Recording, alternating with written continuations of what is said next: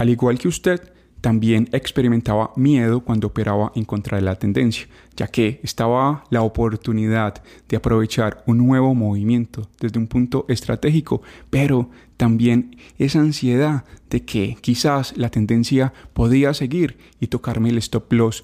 Le tengo la solución. Hoy le mostraré una estrategia muy eficaz, muy efectiva para aprovechar ese tipo de contextos. Mi nombre es Andrés Hidalgo Castro.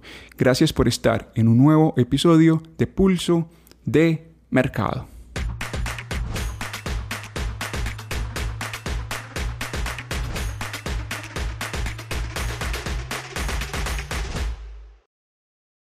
La estrategia que hoy les traigo no es una recomendación, no es una asesoría de compra o de venta. Recuerde que los resultados pasados nunca garantizan resultados a futuro.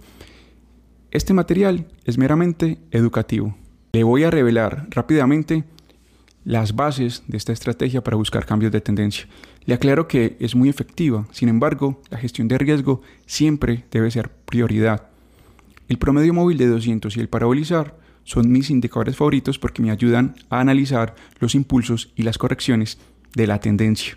El día de hoy le voy a mostrar algo que se llama onda nula, que por cierto, el año pasado tuve la gran oportunidad, gracias al señor Estefano y al señor Jesús, de asistir a dos eventos en la ciudad de Medellín y en la ciudad de Cartagena, en donde mostré esta técnica y al público le encantó. Espero que a usted también. Este episodio se puede sintonizar en varias plataformas, en YouTube y también el podcast.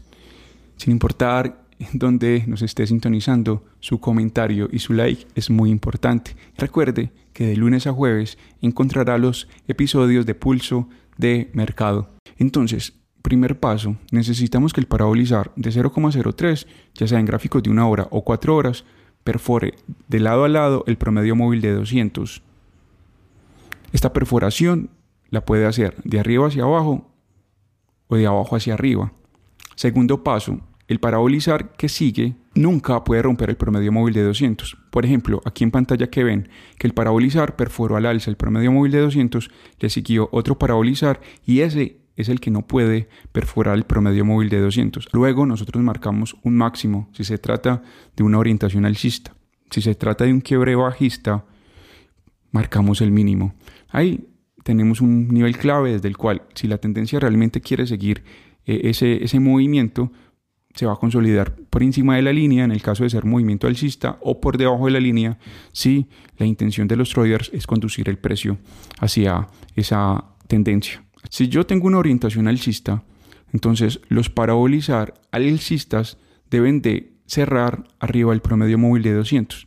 Si en algún momento alguno de estos parabolizar alcistas, ojo, cierra por debajo del promedio móvil de doscientos, a esto se le llama onda nula. Lo único que yo haría es lo que les voy a describir a continuación.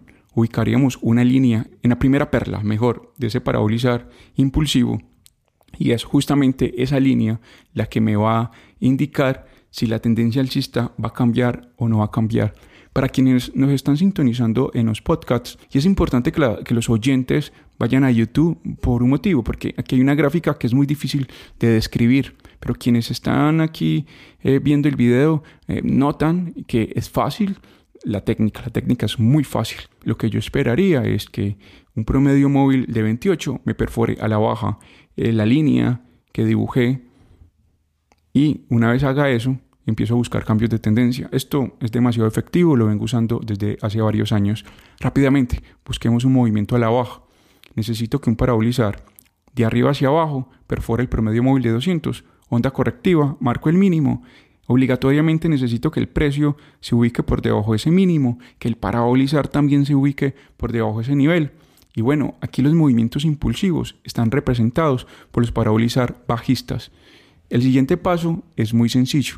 Necesito que salga la onda nula, es decir, un parabolizar bajista cuya última perla termine al otro lado, es decir, arriba del promedio móvil de doscientos. Y hago lo mismo, pongo una línea horizontal en la primera perla de esa onda nula que ven aquí en pantalla y simplemente si un promedio móvil de veintiocho perfora al alza ese nivel, diría que hay una alta probabilidad de un posible cambio de tendencia. Nunca operen contra la tendencia, especialmente cuando está tomando fuerza.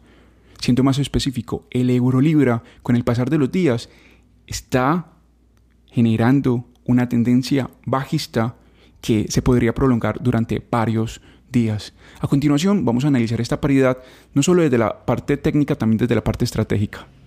La situación en el euro libra es un poco compleja, pero sin embargo desde mi plan de trading me dice de que la tendencia bajista se podría prolongar hacia el cero coma ochenta y cuatro cero cero, cero coma ochenta y tres cincuenta. Sí, sé que en esta paridad hay un fuerte soporte en torno al cero coma ochenta y cinco cuarenta, eh, cero coma ochenta y cinco sesenta, y parece ser que ese soporte el mercado no lo va a perforar, pero al mismo tiempo tenemos un poco más arriba una, una resistencia. Entonces, ¿a qué le hago caso? ¿Al soporte o a la resistencia? Desde mi plan de trading, lo mejor es seguir la orientación bajista. ¿Por qué? Ya hice un análisis de ondas por medio del parabolizar y el promedio móvil de doscientos en gráficos de horas y todo apunta a que lo mejor, recuerde que no es una recomendación, opino que lo mejor es buscar movimientos bajistas mirando hacia el cero coma ochenta y cuatro cero cero.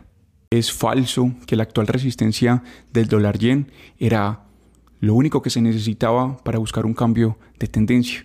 Leía en Twitter y en otras redes sociales a muchos traders especulando de que desde ese nivel podíamos buscar un movimiento bajista, ya que supuestamente estaba agotada la tendencia. Por eso, por eso es muy importante la técnica que les mostré al inicio, porque es una metodología clara que nos ayuda a aprovechar los cambios de tendencia.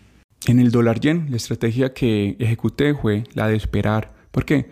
Porque les decía, si voy a comprar el canadiense yen, que por cierto ahora lo analizo, en el dólar yen no va a hacer nada porque estaría muy expuesto, ya que sería prácticamente como meter doble operación por la correlación.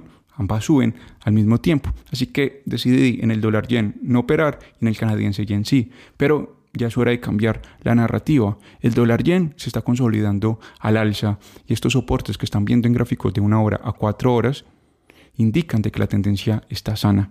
Así que en el dólar yen no hay mucho que decir. A lo largo de esta semana y de la próxima empezaré por medio de mis estrategias a buscar exclusivamente compras, pero este movimiento alcista, cuando queda anulado, pues bueno, gran oportunidad para aplicar la metodología de la onda nula. Mientras la onda nula no aparezca, no estoy dispuesto a vender el dólar yen. Por ahora, en este momento, a lo largo de esta semana y la próxima semana, solo voy a buscar movimientos compradores en el dólar yen. Así logré ganar cientos de pips en la paridad canadiense yen. Desde el episodio antepasado les estaba informando que desde la parte técnica, la paridad tenía todo, o mejor, tiene todo para seguir avanzando al alza.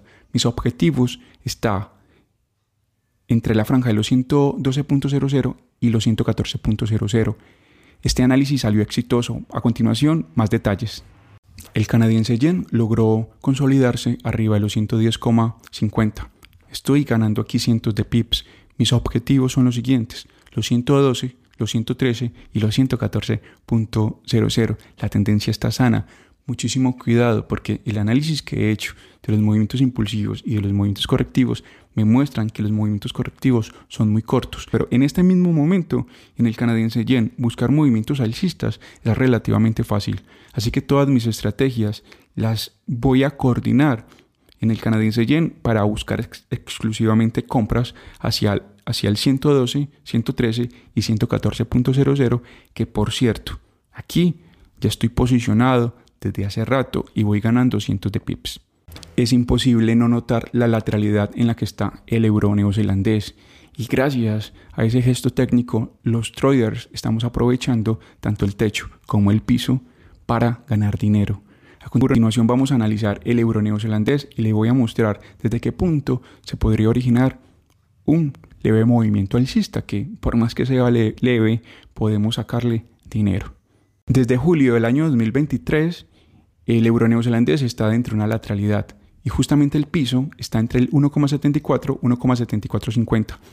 El precio ya ingresó a esa área y desde aquí nace la gran oportunidad de buscar un movimiento alcista mirando hacia el uno coma setenta y cinco, uno coma setenta y cinco cincuenta.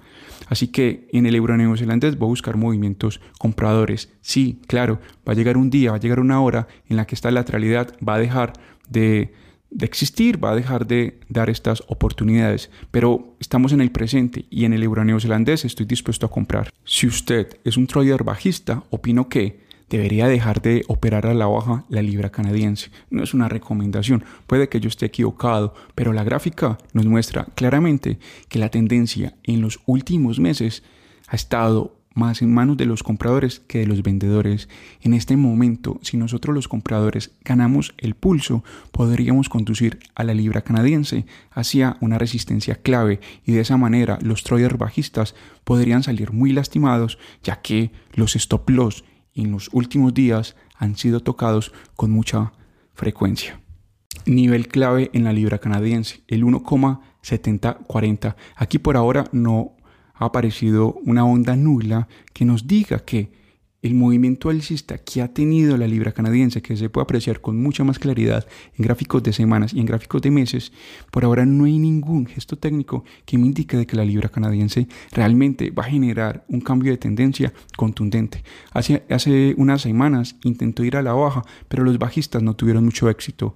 En la libra canadiense mi narrativa es la siguiente. Mientras la paridad cotice por encima del uno coma setenta cuarenta, seguiré coordinando mis estrategias exclusivamente para buscar compras mirando hacia el uno coma setenta y uno, pero especialmente el uno coma setenta y dos treinta. uno coma setenta y dos treinta, ese es mi gran objetivo en esta paridad. Así que soy comprador en la libra canadiense. Mañana desde Chile estará Rodrigo Águila, como todos los martes, para que sintonicen Pulso de Mercado de lunes a jueves. Hoy estoy yo, mañana está eh, Rodrigo, el miércoles Verónica y el jueves Adrián. Rodrigo habl- hablará sobre índices bursátiles y acciones. Hará un profundo análisis de ambos mercados. Por ahora, esto ha sido todo por hoy. Gracias por sintonizar Pulso de Mercado. Por cierto, recuerde que estamos en varias plataformas, en YouTube, y también puede escuchar nuestros podcasts. Sin importar en dónde nos esté sintonizando, recuerde dejar un like y, si es posible, un comentario. Hasta la próxima.